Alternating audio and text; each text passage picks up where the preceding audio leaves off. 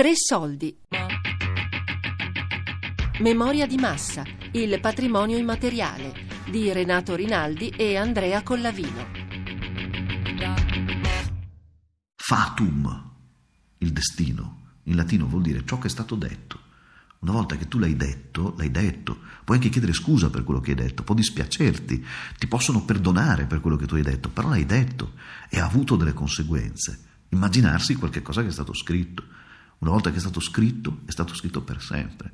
Ma è modernissima questa concezione, perché pensiamo ad internet, no?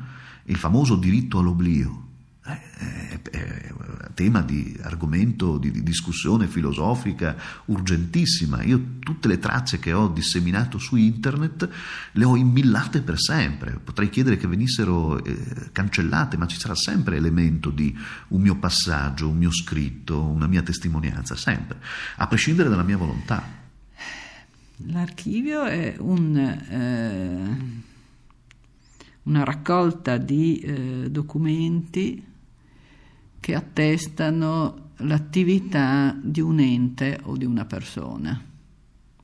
Cioè archivio inteso come insieme di documenti, perché poi appunto noi abbiamo questa ambivalenza che l'archivio è la struttura che accoglie i documenti, ma è anche l'insieme dei documenti stessi. Se l'archivio, ovviamente l'archivio nel quale tu lavori, eh, devi capire qual è stata la chiave che lo ha in qualche maniera organizzato e qual è stata la mentalità o le varie mentalità di coloro che si sono poi eh, susseguiti nel, nell'organizzarlo quell'archivio. Devi immedesimarti in coloro che lo hanno organizzato, spesso in una stratificazione di secoli.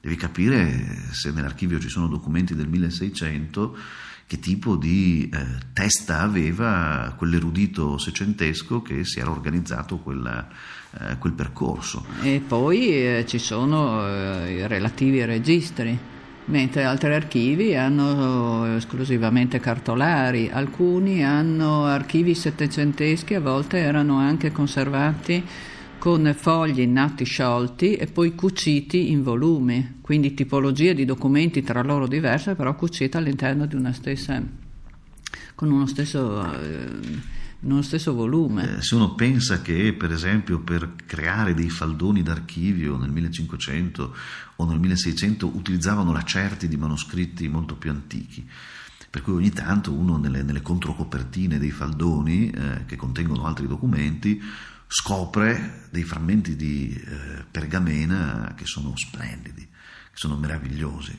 Adesso per fortuna nessuno avrebbe idea di lacerare un manoscritto per confezionare un, un regesto, un trattato o qualche cosa, no? per fortuna. Oppure c'erano nel passato anche le documenti che venivano conservati in modalità diverse, per esempio nelle filze cioè erano i fogli sciolti, spesso documentazione non di grande importanza ma che andava conservata, cioè non consultata abitualmente ma che andava comunque conservata, eh, ricevute, pagamenti eccetera, che veniva conservata appunto con le filze che eh, prevedevano la, la, formazione di un, eh, di un nodo spa, su un lungo spago, veniva fatto il nodo, poi tutti i fogli venivano bucati con una punta di ferro fissata sullo spago stesso, venivano bucati al centro e si formava una specie di pacchetto in cui tutti i, i fogli erano compattati e si chiudeva con lo spago esternamente.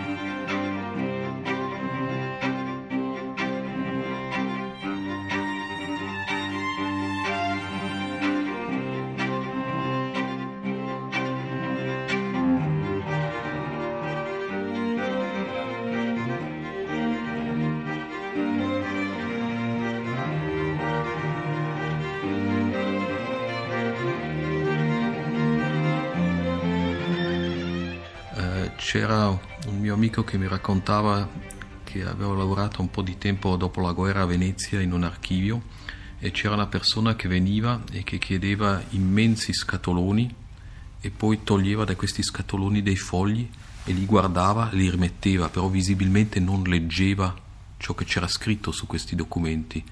E l'archivio doveva portargli scatoloni e scatoloni. E poi a un certo punto hanno poi chiesto a questa persona ma che cosa fa e poi stava analizzando quanta carta che veniva usata dalle autorità veneziane che era stata prodotta a Venezia e quanta carta era importata da fuori Venezia.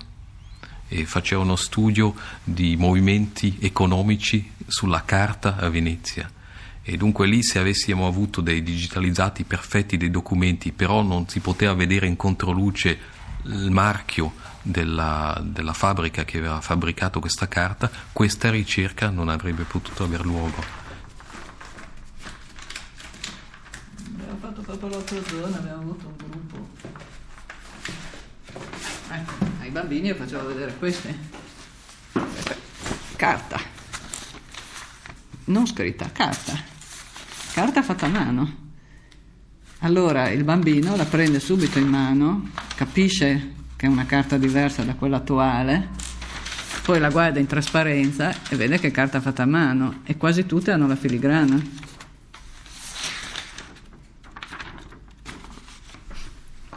Ciò non toglie che naturalmente oggi come oggi eh, siamo talmente abituati alle immagini, i libri, l'informazione, che forse non è così evidente la preziosità di questi materiali.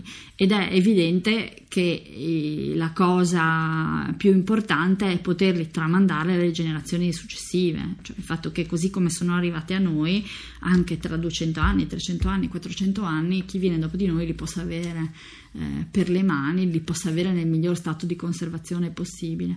E quindi è, è ovvio che l'avere eh, un tempo il microfilm Oggi la scansione digitale è da offrire a chi lo vuole consultare per ragioni di studio e poter preservare l'accesso all'originale è una delle priorità, senza contare appunto che la diffusione della, digital, della, versione digitale del documento in formato digitale consente di eh, utilizzare risorse che diversamente sarebbero naturalmente sottoutilizzate proprio per la preziosità che, che, che hanno e per gli obblighi di conservazione che ne derivano. Insomma. La procedura diciamo, per la conservazione di immagini digitali prevede che ogni eh, cadenza periodica, non so, ogni 5 o 10 anni, tutte le immagini vengano travasate e questo richiede un lavoro non indifferente. Cioè pensare di eh, riprendere in mano tutte le immagini e travasarle su nuovi supporti perché siano poi leggibili sulle nu- nuove macchine informatiche è un lavoro enorme, enorme e quindi anche questo è un problema non indifferente. Cioè una volta digitalizzato non è finito il lavoro, è una parte del lavoro. Ma anche lì appunto quando si parla di manutenzione, perché poi di fatto è una manutenzione, no? Questi, cioè devi costantemente manutenere come dei beni culturali, la conservazione dovresti anche lì manutene, prevenire, manutenere, ma in Italia ormai si fa solo il restauro finale, solo di oggetti e di opere importantissime che danno immagine immediata, un rientro politico, insomma, anche dell'intervento, ma quando si tratta di manutenere a nessuno non gliene frega niente, capisci?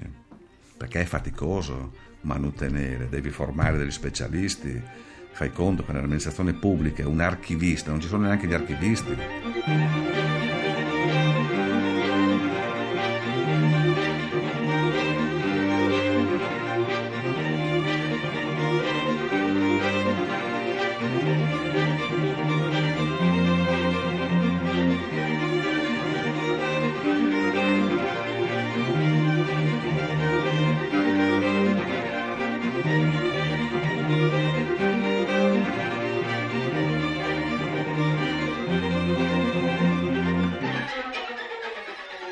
La biblioteca eh, è organizzata in maniera topografica.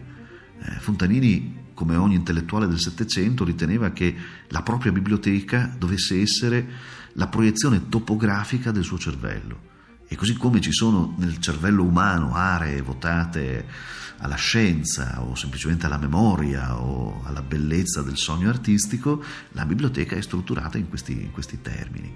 È chiaro che eh, la digitalizzazione non potrà rendere questo tipo di, eh, di sensazione, di emozione. Potrebbe un software particolare, tridimensionale, no? simulare il fatto che io posso pescare il libro e posso aprirmelo sullo scriptorium del Fontanini. Ma è chiaro che ovviamente il, l'elemento di, di, tutta quell'energia fatta dalla luce soffusa, dall'odore della cera, l'odore del legno, della pergamena o della carta antica non ci saranno, a meno che non si inventino delle app che poi possono aiutare anche a percepire il crepito delle carte e, lo, e l'odore del, del, di una biblioteca antica.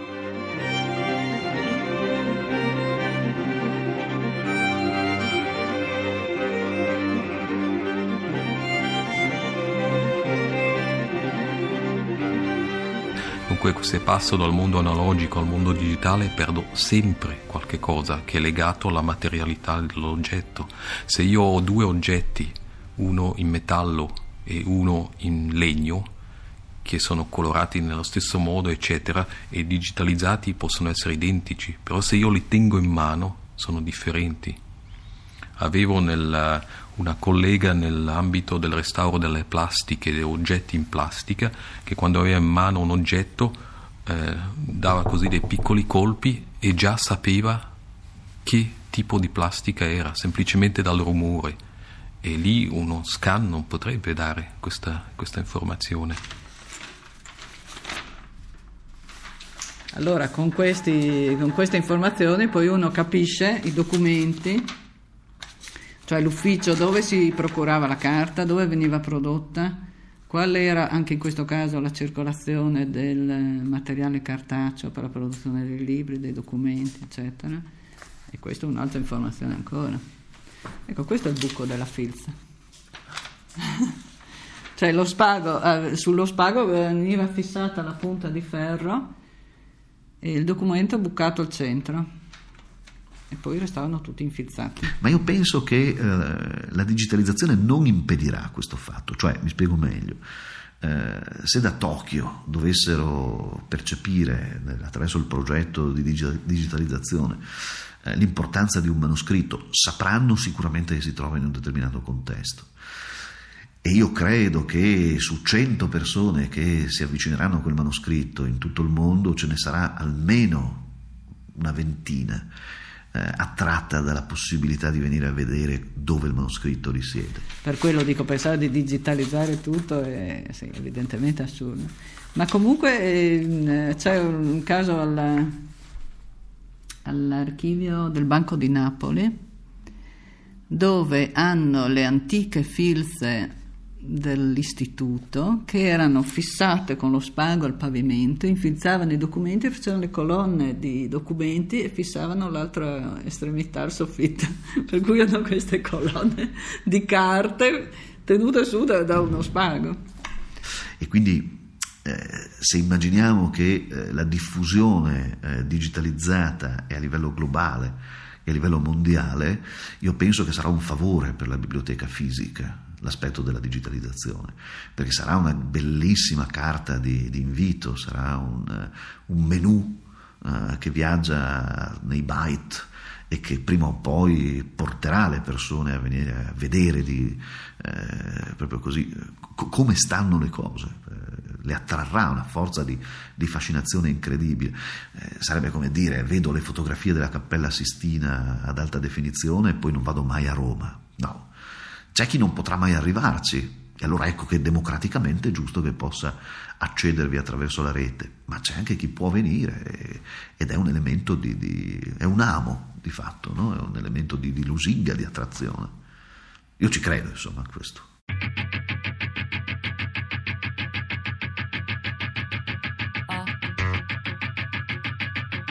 Memoria di massa, il patrimonio immateriale